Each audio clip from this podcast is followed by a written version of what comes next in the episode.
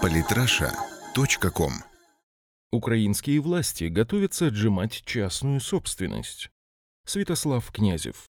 Абсурдом называют эксперты ситуацию, когда более половины украинцев не имеют возможности оплачивать тарифы ЖКХ и обращаются к государству за субсидиями. Киевские власти же в этом, похоже, находят свой изуверский смысл. Субсидии – это не выдумка постмайданной украинской власти. В нормативно-правовых актах Украины они впервые были прописаны около 10 лет назад, просто раньше не было массовой необходимости их раздавать. При кровавом тиране Януковича тарифы на коммунальные услуги государство поддерживало на таком уровне, чтобы их могла спокойно платить большая часть населения. После государственного переворота в Киеве ситуация кардинально изменилась.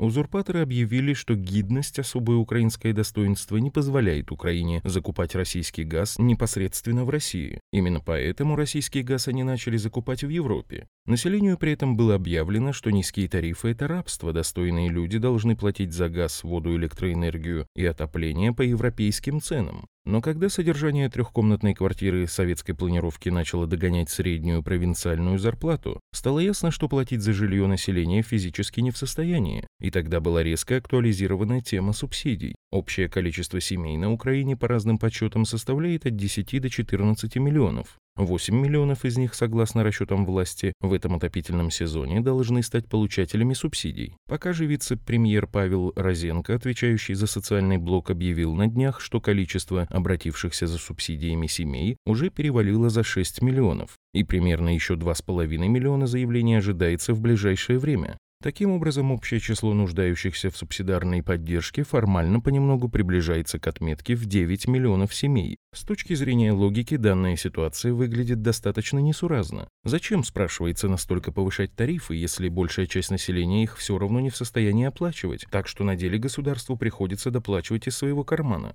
Не проще ли было бы, как и раньше, датировать отрасль из бюджета на более ранней стадии? Такой подход, по крайней мере, позволил бы избежать огромных затрат, связанных с самим начислением субсидий, и сама схема выглядела бы значительно проще. При этом дефицит бюджета Украины никуда не делся. К тому же долг перед предприятиями ЖКХ на 1 июля текущего года перевалил за 25 миллиардов гривен и продолжает расти. Театр абсурда? Отнюдь. Состояние экономики Украины по итогам реформ 2014-16 годов просто катастрофическое. Денег у государства на газ, воду и электроэнергию для населения не хватает, так что искать их где-то надо. Естественно, первое, что приходит в голову власть имущим при возникновении такой проблемы – увеличить налоги или тарифы ЖКХ. Однако, если поднять тарифы единовременно и сразу в несколько раз, то социального взрыва не избежать. С помощью же субсидий петля на шее народа затягивается постепенно. Украинцы оказываются в положении лягушки, которую варят, постепенно нагревая воду. Государство технично вычленяет из числа получателей субсидий одну категорию населения за другой, закрывая при этом рот всем остальным. Так власти отказались считать не имеющими доходов безработных и студентов дневной формы обучения. Теперь, если человек нигде не работает, он по умолчанию считается получающим доход в размере 2800 гривен. Бред? Нет, это украинские реалии. Еще веселее приходится студентам. Везет тем, кто учится на бюджете и получает стипендию. В качестве дохода у них считаются только те средства, которые они реально получают. Если же молодой человек учится по контракту или на бюджете без стипендии, то их виртуальный доход по умолчанию становится равен 1400 гривнам. Получающими доход, правда уже в размере 700 гривен, считаются теперь и солдаты срочной службы. Киевские СМИ пишут о том, что ради субсидий украинцы теперь массово выписывают своих детей в никуда и оформляют фиктивные разводы. Чему удивляться? Не имеют права на компенсации коммунальных платежей и те, кто сделал в прошлом году покупку на сумму около 2000 долларов. Причем в эту категорию попадают и те, кто поменял жилые объекты или машины на более дешевые, например, продавшие квартиры и купившие вместо них комнаты в коммуналках и общежитиях, или прибег к ряду дорогостоящих медицинских услуг. Остались без работы, растите ребенка-студента, сделали зубы, купили нормальный газовый котел, переехали из трехкомнатной квартиры в малосемейку. Те, кто начисляют субсидии, скажут вам «давай, до свидания».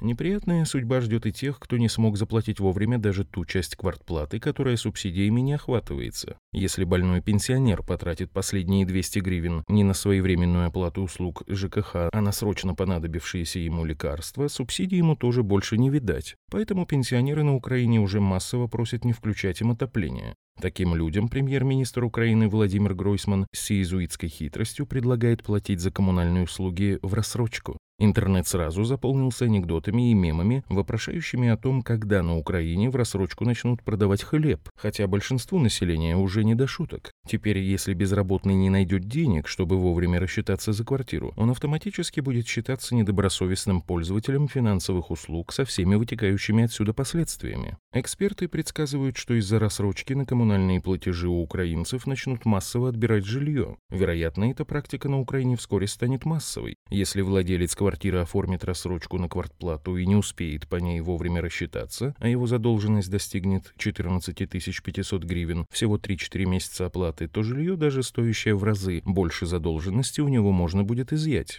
Для таких случаев на Украине даже специально был введен закон о частных исполнителях. Дело в том, что служба государственных исполнителей, аналог российских судебных приставов, ограничена множеством нормативных актов, защищающих права человека. Да и сами люди понимают, что если пришедший описывать их имущество с полицией исполнитель что-то сделает не так, на него всегда можно будет пожаловаться в прокуратуру. Другое дело исполнители частные. Это некто вроде коллекторов, но только с гораздо более широкими полномочиями. Данные лица получили законное право вламываться в жилье, отбирать понравившееся им имущество, продавать квартиры в счет погашения задолженности. Фактически на Украине произошла полная легализация организованной преступности. Берется юрист, за него оплачиваются все необходимые налоги и сборы, а также на него получается исполнительская лицензия. Потом к нему представляется бригада помощников, на практике, вероятно, с криминальным прошлым и настоящим. Все остальное – дело техники. Можно будет ночью выбить дверь к бабушке-инвалиду и под дулом автомата заставить ее переписать на кого-то квартиру, а можно квартиру продать вместе с бабушкой, сделав так, чтобы она исчезла, ведь формально право осуществлять выселение осталось только у государственных исполнителей. Точно так же пойдет и очередь захвата бизнеса. Теперь само понятие незаконных рейдерских захватов на Украине уходит в прошлое. С момента начала действия нового закона будут только законные исполнительские действия. Но не забыло государство и о себе. Если частные исполнители должны действовать хоть по какому-то судебному решению, то правоохранительные органы смогут проводить внесудебные конфискации имущества. Сейчас Верховная Рада уже завершает процедуру принятия закона о спецконфискациях, согласно которому имущество можно будет изымать еще до приговора суда, причем процедура его возврата, если, например, человек выиграет суд и будет признан невиновным, на практике просто не существует. Формально целью закона являются чиновники-коррупционеры из старой власти, но, по словам экспертов, прописан он так, что его жертвами будут становиться представители малого и среднего бизнеса и даже обычные граждане. Нормативный акт специально прописан достаточно расплывчато.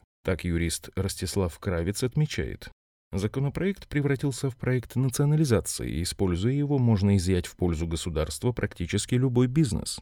Формально закон антиконституционен, так как отменяет презумпцию невиновности и принуждает людей самих доказывать законность происхождения имущества. Но кого это интересует на Украине? Спецконфискацией планируется наказывать любое общественно опасное деяние, то есть применять его формально можно будет по любой статье Уголовного кодекса. В современных украинских реалиях соседу или коллеге по работе будет достаточно написать на вас жалобу в связи с тем, что вы якобы плохо отзывались о президенте Порошенко в соцсетях или показывали друзьям новогоднее обращение Владимира Путина. И все. Еще до суда следователи конфискуют все ваше имущество, и оспорить его решение будет практически невозможно. Депутаты уже даже подсчитали, сколько получит государство благодаря применению нового закона – около полутора миллиардов долларов только в 2017 году. Это, вероятно, означает, что на правоохранительные органы будет спущена нарезка, сколько дела возбудить и сколько имущества изъять.